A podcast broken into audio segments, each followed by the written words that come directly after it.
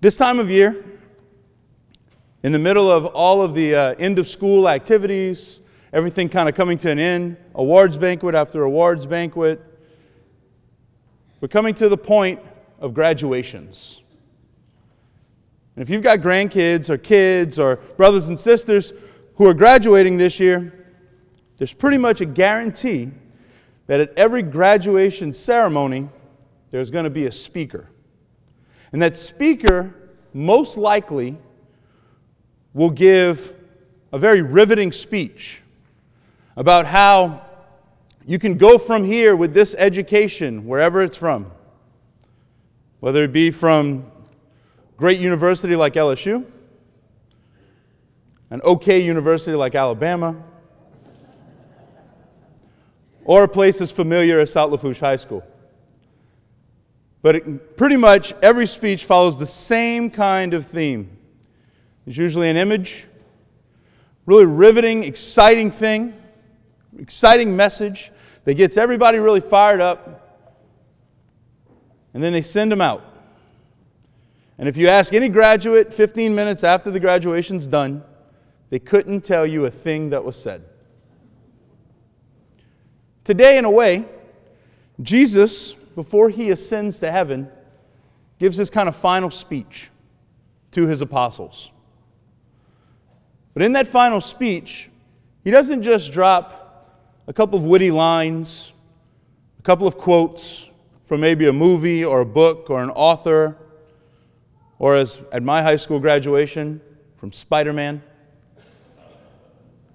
But rather, he explains the mission of what his apostles are supposed to do. Today, he very plainly says it. And he speaks it not only to his apostles that were present, but it has now handed down two thousand years later to us. Go into the world. You can almost see the cap and gown. And proclaim the gospel to every creature. Whoever believes and is baptized will be saved. Whoever does not believe will be condemned. Kind of stark words. Powerful words from our Lord. Giving to his apostles his final message. Go and baptize. Live your life as a Christian. Live your life the way in which I have formed you to live. In a way, let the education that you have received the last three years, walking with me, eating with me, being close to me, being my friend, let it direct your life as you go forward.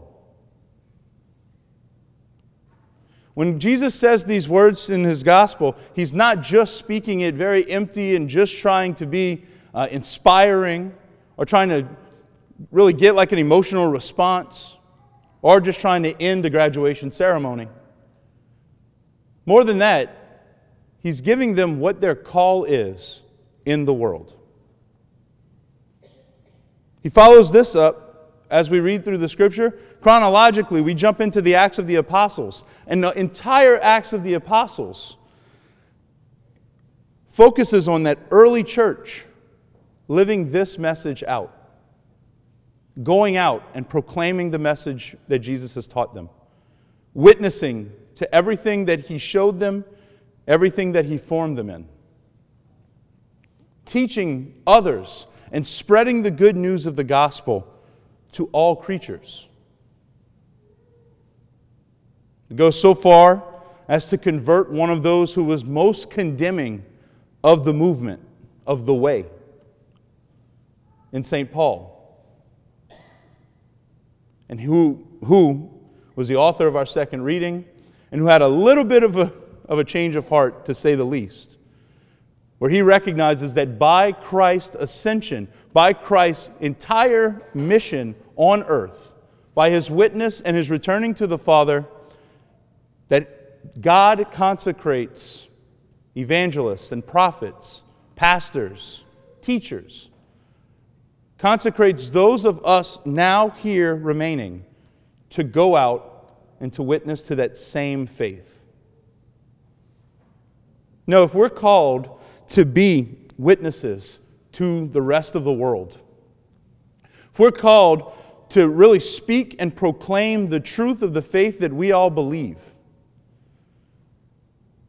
we have to have an audience to hear us. Like if we're supposed to speak it, it sounds like God is saying, I'm going to have somebody listening.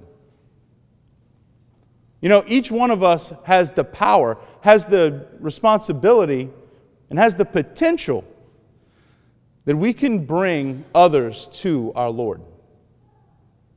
That by our word, by our witness, by the way in which we live our life, by the way in which we pray, that we can lead others and inspire others to come to God. We can show a little bit of God's kingdom to them in the way in which we love them. That's our call. Our call is to go from the church and evangelize the world. Oftentimes, I, I've taught a class before on a, the spirituality of the laity. And I'll ask the question, what's the, what are the two most uh, active moments for the lay faithful in every Mass? And when I ask that question, hands will go up. And some will say, when we say the Our Father, some will say at the very beginning, when we offer up our sins, some will say the consecration.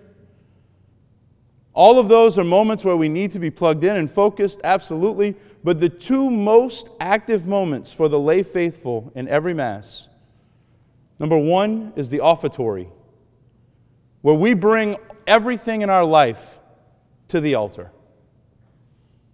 That's symbolic in the gifts of bread and wine. Everything in our life, every joy, every sorrow, every pain, every grace is brought to the altar. The second is the last words of every Mass. Go and proclaim the gospel of the Lord.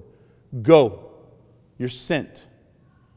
And we echo the words of today's gospel, where God sends us out into the world, sends us out into the culture to evangelize, to speak His name, to reveal His truth and His love. You know, if we don't evangelize, the world will try to evangelize itself. The world will start asking questions and coming up with its own answers if we are not the conduits of God's grace to them, if we don't reveal the truth of our faith to them. This past week, you may have seen, there was an art museum in New York that was doing a gala at the Met. And in part of this gala, the theme of it was the Catholic imagination. And celebrity after celebrity showed up at this event dressed up in something that embodied, that tried to kind of take in pieces of our faith and reveal it to the rest of the world in its own, in their own way. What does it look like when the world tries to evangelize themselves? We get Sarah Jessica Parker, an actress, beautiful woman, with a nativity scene on her head. We get Rihanna, an, a, a singer, showing up with a mitre, trying to look like the Pope. We get celebrity after celebrity trying to show crosses or images of Our Lady in different ways. And as I was looking at the pictures, as I was kind of reflecting and reading some articles on it, I couldn't help but think, while it looks off, it looks twisted, it looks weird, there's still something beautiful about it. There's still something a, a pro, like that actually speaks to me about this. Part of, I think, what it looked like, it almost was like thinking of a kid who doesn't know, a little boy who might have gotten to his grandfather's closet and doesn't know what to do with a tie except tie it around his head and act like a karate kid. We can't blame the world for not knowing. We can't blame the world for being the world. The Catholic Imagination, which is a very fitting title for such a, for such an exhibit, for such a night, we see what happens when the world does not understand what it is that they're looking at. The world doesn't recognize who it is that all these things are meant to point us to. And I don't look at that as a, a pro, like the world trying to profane the sacred or something like that. In a way, I felt kind of a call to action for myself. How am I doing at speaking that truth to the world? And I offer that question to all of us. How are we doing as the people of God, as a faith community who come to Mass, who receive our Lord and are sent? How are we doing living up to that sending that God has, has commissioned us with in today's gospel and at the end of each Mass? How are we doing reflecting the person of Jesus Christ to a culture that is intrigued by Him but has no idea who He is? Each one of us, by the virtue of our baptism, by virtue of our confirmation, by virtue of the food that we receive today from the altar, have the power of witness, have the power to go out and to proclaim that gospel to a world that wants to hear it. Today, very simple question. Will we be bold enough to evangelize?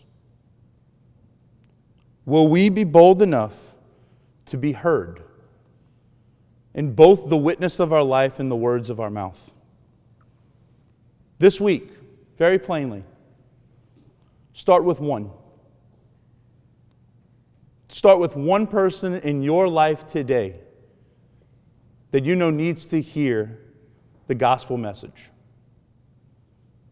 Start with one person in your life today that desires and is looking for God, but might be looking for Him in a slot machine, a video poker machine, a bottle, a pack of cigarettes. Start by proclaiming the, the name of Jesus to one person this week. Start by speaking His name to one person that desires to hear Him.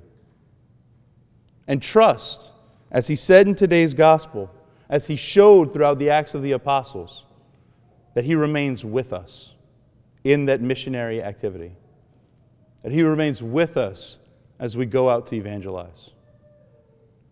My brothers and sisters, today, let us be bold enough to very simply start with one.